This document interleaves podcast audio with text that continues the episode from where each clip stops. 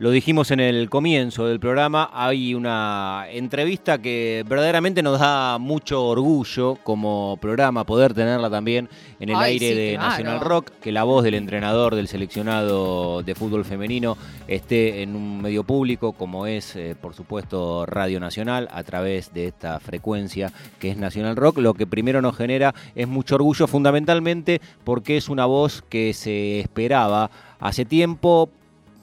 Tiene la particularidad el entrenador del seleccionado femenino Me gusta mucho de no ser sí, un, un personaje que aparece recurrentemente en los medios de comunicación. De hecho, también ahora Natu, que hizo la entrevista con Carlos Borrello, va a contar cómo, cómo fue y cómo accedió a hacer la entrevista, porque también es cierto que desde hace un tiempo venimos con la intención de poder hablar con Borrello en otro marco, no en el que se dio Ah, la, claro, sí. la charla y que siempre había algún tipo de dilación, pero justamente por esto. Obstáculos. No, porque es un personaje que por ahí no, no le interesa en otro marco, pero eh, a cómo se dio la situación, eh, accedió sin demasiados inconvenientes. Sí, em, lo, lo que hay que decir también es que, y lo decíamos hace un rato nada más, ¿no?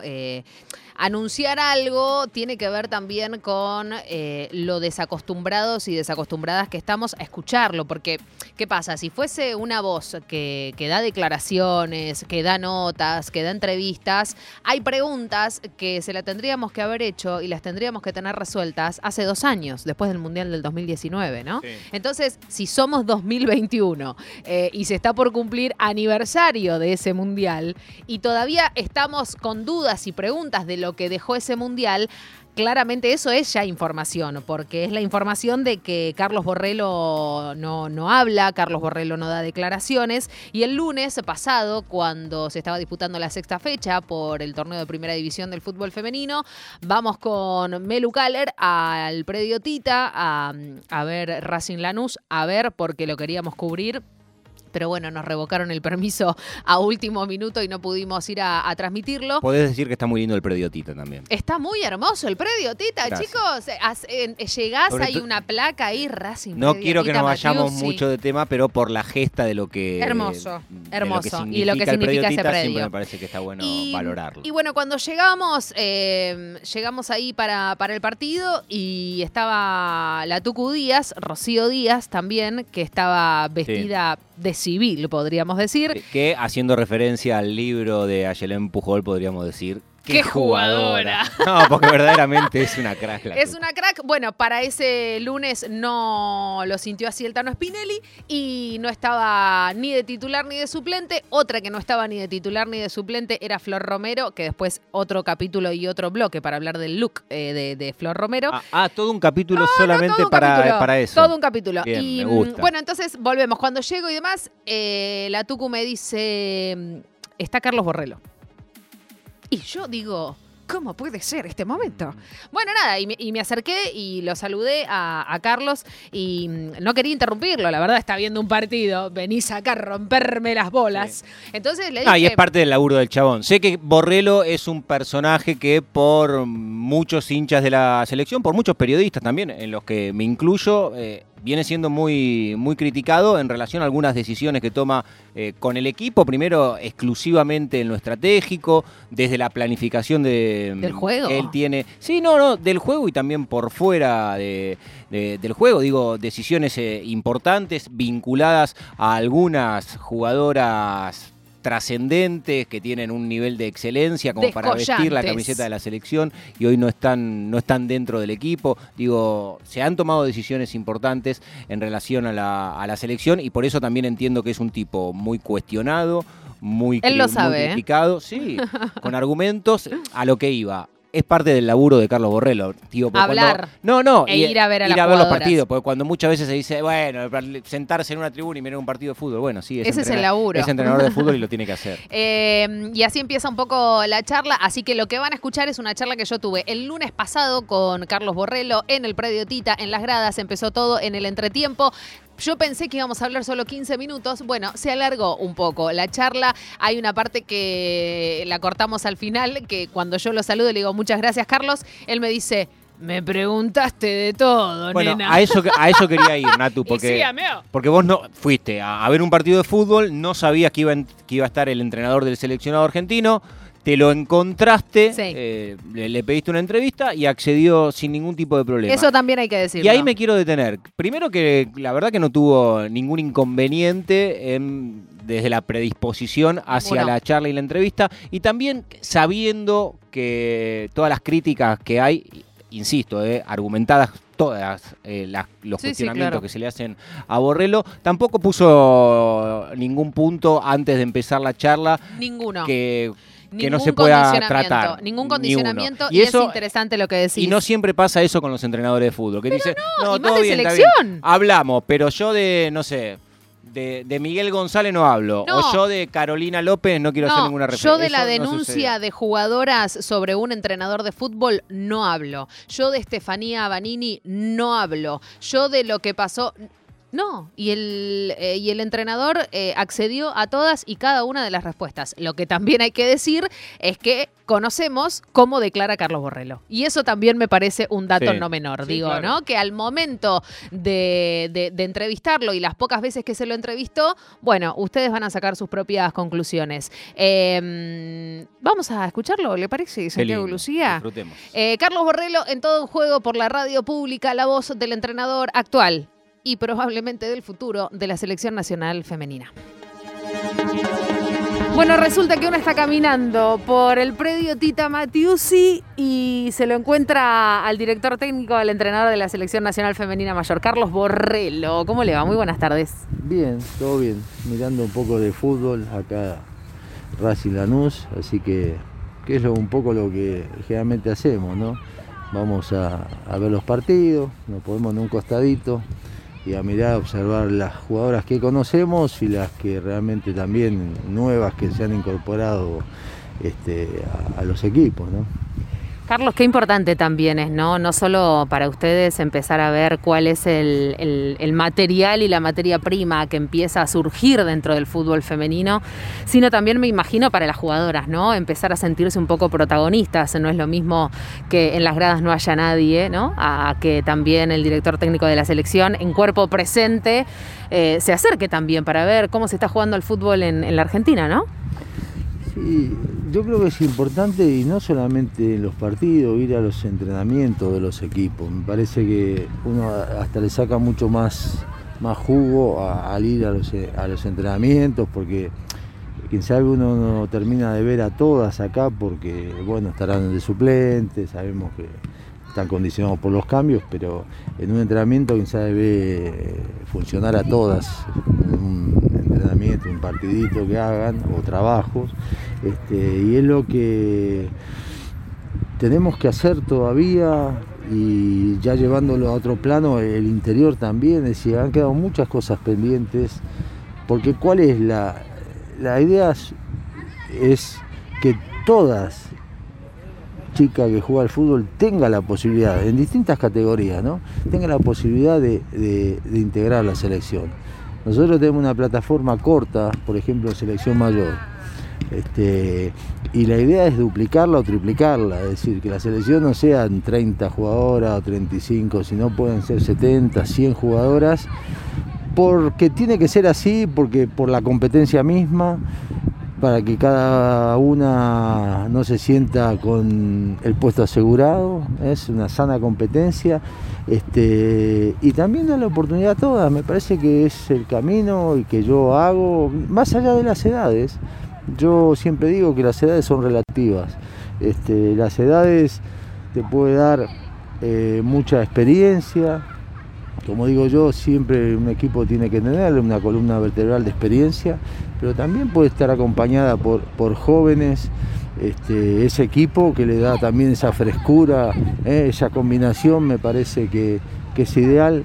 Y lo hablo desde que lo viví y lo experimenté, ¿no? Eh, este, en distintas etapas. Así que ese es un poquito el, camino que, estamos transitando lamentablemente con muchas limitaciones porque eh, también la idea era ir a entrenar al interior una semana nosotros, ya habíamos seleccionado en Córdoba y en Rosario 30 jugadoras este, para entrenar toda una semana, para no traerla acá, que era bastante complicado, este, y de ahí seguramente la íbamos a conocer mucho mejor a la jugadora. no solamente del plano, del plano futbolístico, sino desde lo personal, también que es importante. ¿eh? Jugadora que, que, integra la selección tiene que tener, este, como digo yo, siempre tiene una mochilita de peso en la espalda, este, porque se tiene, digamos, tiene que reunir muchas condiciones, no solamente futbolísticas, sino sentido de pertenencia y, y, siempre la van a mirar como un como, un, como un espejo ahí, todas las demás, diciendo a ver qué hace, qué no hace, se comportan, se comportan, ¿no cierto? Entonces, por eso digo que a mí es una pena, porque veníamos con un envión importante y medio que nos paró, nos paró esta pandemia todo, absolutamente, sin poder entrenar. Y con respecto a la fecha FIFA, vamos, yo tengo que acomodar un poco las chicas, un entrenamiento y a jugar. Y hace falta entrenar, hace falta entrenar. Eh, se juega como se entrena también, ¿no, Carlos? Me parece que y, va de la mano con lo que usted venía diciendo en, relación a lo que tiene que ver con, con las vedurías para el interior de nuestro país, esa copa similar argentina, ¿no? Que se iba a, realizar también con el torneo, con el torneo federal, que después también a través de la pandemia quedó varado, pero hay algo que usted siempre hace hincapié que es con el recambio, ¿no? Eh, en el vestuario puede convivir el recambio de jugadoras y la experiencia? Sí, sí. Mira, yo, yo lo experimenté hace años cuando me acuerdo en, la Copa América eh, Mar del Plata. Sí, eh, hubo ese equipo, tenía de todo, tenía marcadoras de puntas titulares con 17 años. Este, tenía delanteras con 18 años, el caso Manicler, Potasa, Jim Brugner, este, y defensora de 17 años como Catalina Pérez, que hoy no está jugando, pero Gabriela Chávez. Y, había jugadoras eh, de 28, 30 años y se convive, ¿cómo no? ¿Cómo no se va a convivir? Este, sí, lo primero que tiene que haber es el respeto y cada uno tiene que hacer su función y nada más. Este, y después pelear el, puesto, eso es una cosa que la tienen que entender las jugadoras. Este, después puede ser que el técnico la ponga o no la ponga, se equivoque o no se equivoque, pero tienen que entender que cada vez si no se tienen que conformar con lo que tienen, tienen que seguir mejorando. Y eso no es también yo ya me voy de ese plano y voy al otro plano. Que nosotros, el fútbol argentino femenino tiene un gran déficit, que es la formación. Entonces, si arrancamos de ahí, nos encontramos, nos encontramos con temas que el tema aéreo, el tema de la pierna inhábil, hay hay un montón de detalles que, que, que eso se va corrigiendo en la formación, con distintos formadores y también algo importante, lo que vos preguntaste del vestuario, conocer el vestuario, que desde chica empiecen a saber lo que es un vestuario, lo que es ser compañera y lo que es ser, estar sentada en el banco de suplente o ser titular. Eso se aprende. ¿eh? Es como el colegio cuando vos te empiezan a enseñar desde chico este, las tablas o geografía o, esto. Y bueno, bueno, vos fíjate que los países desarrollados en fútbol femenino, las potencias, han desarrollado desde las bases. Este, y bueno, y ahí están los frutos.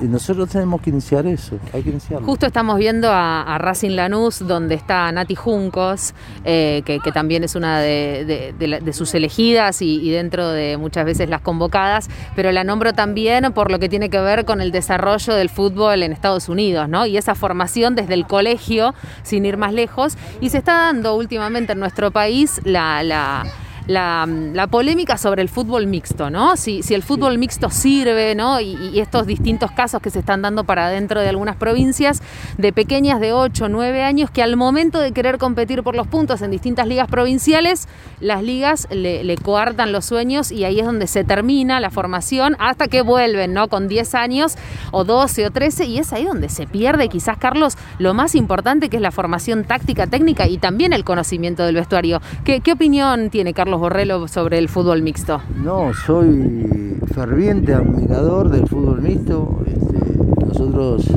tenemos un proyecto, este, yo lo he comentado muchas veces, eh, yo hablé mucho con la gente de Holanda, sabes, lo habrás escuchado en alguna oportunidad, y tuve muchas charlas en el Mundial y después en una, eh, en una charla que me invitaron al año próximo en París, me acuerdo, y seguí hablando sobre ese tema, me mostraron todo, todo el trabajo que hicieron a partir del año 2007.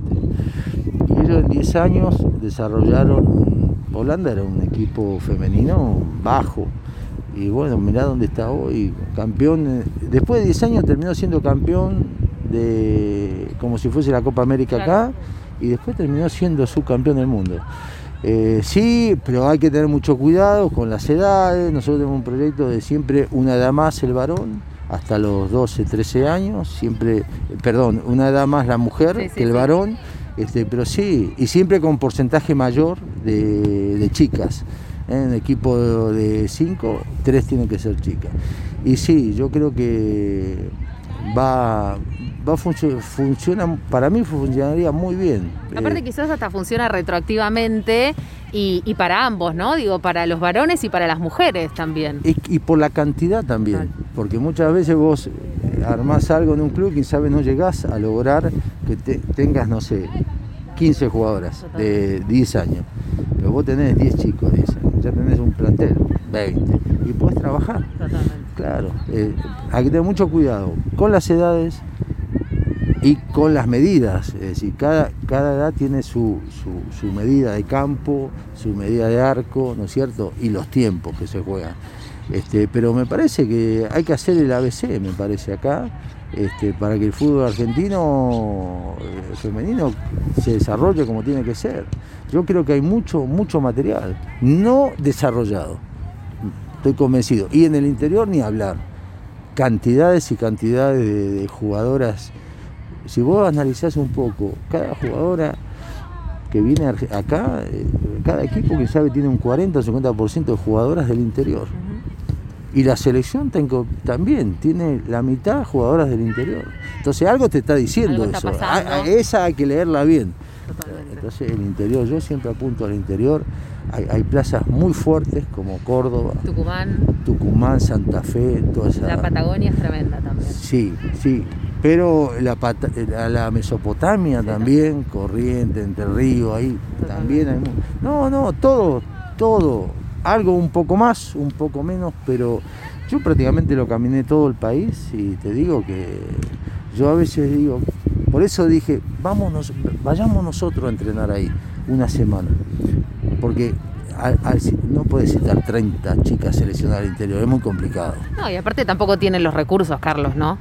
Sí, sí, pero, pero más que nada, si vos la citás acá, nosotros tenemos, a veces estamos limitados con tres entrenamientos por semana o dos a veces, porque los clubes necesitan las jugadoras y se entiende. Pero vos vas allá, aparte de entrenar, vos podés charlar, te quedás haciendo charlas con jugadoras, empezás a conocerla, por qué actúa así, por qué actúa allá, cómo es la, cómo es la familia, está contenida esa chica, no está contenida. En, vez dos veces o tres veces por la tarde, por semana, acá es entrenar y, te vas. En, vez allá hay tiempo, podés tener después de entrenamiento, a la nochecita, eh, hablar con los técnicos de allá, hacer charlas y demás, este, hacerles participar a ellos también, este, a los técnicos también, a los profes, en, los trabajos que, uno puede hacer. Hay mucho por hacer, hay mucho. estamos, estábamos en ese camino, todo armado, a principio del 2020. Del 20, sí, sí. Y bueno, y pasó lo que pasó, y bueno, ¿qué va a hacer? Carlos, eh, la selección femenina viene teniendo una, una cantidad de, torneos y, de presencias en torneos internacionales. ¿Cuál es el balance que se hace eh, comenzando ya casi acercándonos ¿no? al mediados de este 2021, después de lo que fue la Copa Gilips, de, después de lo que fue la visita también a los Estados Unidos? ¿Cuál es el balance que se hace? Y yo digo que es ganar experiencia para todos. La jugadora, cuerpo técnico, va ganando experiencia permanentemente. Este, y lo que siempre digo es tratar de, jugar contra pares que están más arriba. No nos sirve jugar con, pares más abajo.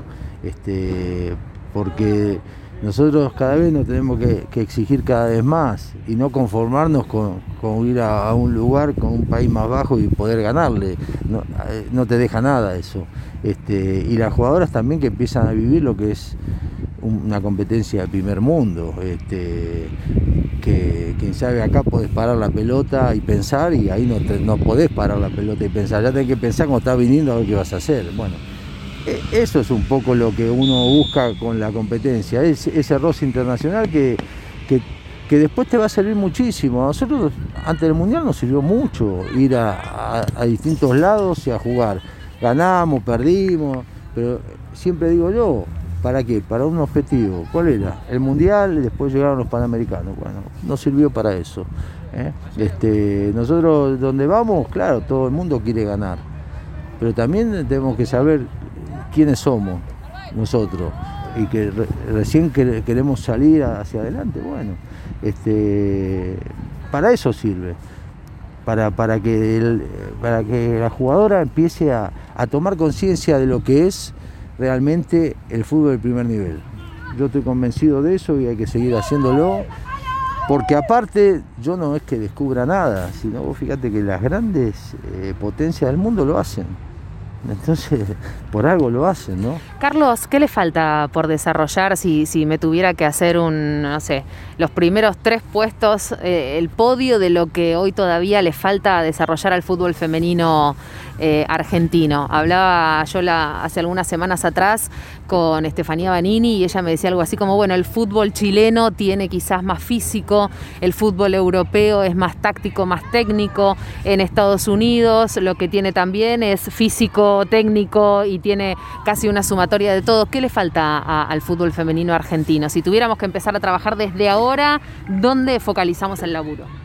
Y bueno, hace un rato te lo dije, pero si vos ves, vos ves, querés hablar de, las potencias, se desarrollan desde las bases, ¿no? En Chile, vos fijate que, ya que nombraste Chile, hace muchos años ya está con un torneo como sería el, de primera con su 17 y desarrollan ahí. Este, no cabe duda que cada vez se hace más fuerte lo físico, ¿me entendés? Ahora, entonces vos tenés que empezar a encontrar aparte de trabajar, jugadoras que tengan ese, ese perfil, ¿sí? Este, esa genética. ¿eh? Por ejemplo, acá nos encontramos con, vos fíjate, con Rocío Bueno. Esos portes necesitamos, y, pero a veces no se pueden conseguir, ¿eh? porque vos conseguís porte, pero quizás te falta otro ingrediente. claro. ¿Me entendés?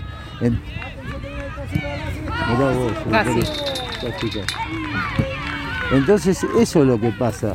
Este, sí que desarrollar malo físico estoy de acuerdo, pero para mí lo primero que hay que hacer es arrancar desde abajo. Y nos va a llevar una década.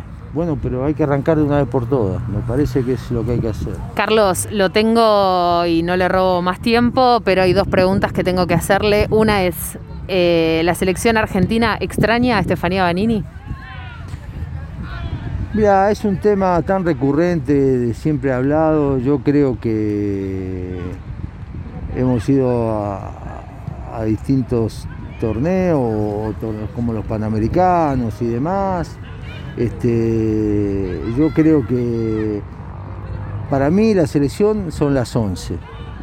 Entonces, eh, es una pregunta un poco difícil de responder por la situación que hubo, pero yo diría que yo apuesto siempre más a un, a un conjunto de jugadoras que a una jugadora. Eso, llámese como se llame, acá sacamos en este caso a esta jugadora, pero yo apuesto al equipo. Es difícil apostar a una sola persona porque vos pensás que esa jugadora o cualquier jugadora así eh, se lesiona y qué hacemos entonces este nos vamos no tiene que seguir el equipo. Bueno esa es un poco la respuesta que te puedo dar Carlos y la última y me parece que también tiene que ver con el desarrollo que está teniendo no solo el fútbol femenino sino también las jugadoras la semana pasada se conoció una denuncia de un director técnico de algunas jugadoras que por abuso sexual, por acoso, por eh, funciones de poder y también con menores incluidas, ¿Qué opinión le merece que jugadoras se animen ahora también a, a poder denunciar? Mira, yo lo único que voy a decir es que el entrenador, cualquier entrenador, tiene que manejarse con sumo respeto como corresponde. Este, y nada más, yo de ese tema no, no, podría opinar realmente, te digo eso, para mí este, toda la vida me manejé con respeto con, todas las jugadoras, es un tema muy delicado para, para opinar, ¿viste? Pero yo lo que te puedo decir, por lo menos de parte mía y de todo el cuerpo técnico, nos manejamos siempre con, mucho respeto con, con las jugadoras. Y, aparte, no, no, no, es que, por lo que yo escuché, no, no, ha, no ha pasado en en AFA eso. No, fue hace siete años eh, en un club por fuera de AFA, lo que pasa es que, bueno, hoy por hoy el entrenador en cuestión sigue siendo empleado de la Asociación del Fútbol Argentino, ¿no? Digo, ya salió Chiquitapia diciendo que, que se irán hasta las últimas consecuencias, pero se hace esta denuncia con el entrenador aún empleado a la casa madre, ¿no?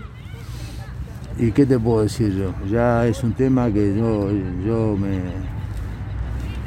no, no te podría responder porque eso si hay una denuncia, creo que los organismos eh, que están actuando son los que tienen que resolver. Y una vez que lo resuelvan, bueno, se verá. Pero yo no, otra cosa no te puedo decir. Carlos, ¿cómo sigue todo el calendario deportivo de, la selección mayor femenina? Mira, eh, tenemos tenemos se vino el empate. No, tenemos ahora del 9 al 15 de junio eh, dos partidos con Ecuador. Así que eso es lo que tenemos. Así que ahora esta semana veremos a ver cómo lo podemos ganar, pero va a estar la selección mayor también ahí en el predio, así que Ahora nos estamos acostumbrando a subir al avión, viajar, nos, encontramos, nos encontramos un entrenamiento y, a jugar. Y viste, uno se siente limitado. Yo siempre digo que ahora soy más seleccionador que entrenador, a mí me gusta entrenar. pero bueno, eh, hay que adaptarse a, cómo está la, situación. Sí sí, sí, sí, Hay que tener poder de adaptación para todo. ¿Qué va a ser? Carlos Borrello, muchas, pero muchas gracias. Toda la culpa la tiene Daniel Casioli igual, ¿eh? Casioli es, un, fenómeno, muy buena persona, muy buen periodista, así que mandarle un saludo de mi parte. Muchas gracias, Carlos. 13 y un minuto en toda la República Argentina. Estábamos escuchando la nota con Carlos Borrello a ver, me parece que quedaron muchísimas cosas por, por preguntarle también. Eso tengo que hacer una autocrítica personal al respecto. Pasaron 21 minutos. Me parece que había algunos temas vinculados a la coyuntura e insisto, por si alguno se enganchó con la entrevista en el medio de la palabra de Borrello, que viendo Racing Lanús, Natu se lo cruzó sin esperarse al técnico de la selección argentina, que accedió a hablar sin problemas y que aparecieron algunos temas que me parece que necesariamente tenían que estar en cualquier entrevista que se le haga a Carlos Borrello. Eh, fundamentalmente por una palabra que es necesaria en el marco del fútbol femenino y, vinculado al equipo insignia que tiene nuestro fútbol, que es el seleccionado argentino de fútbol.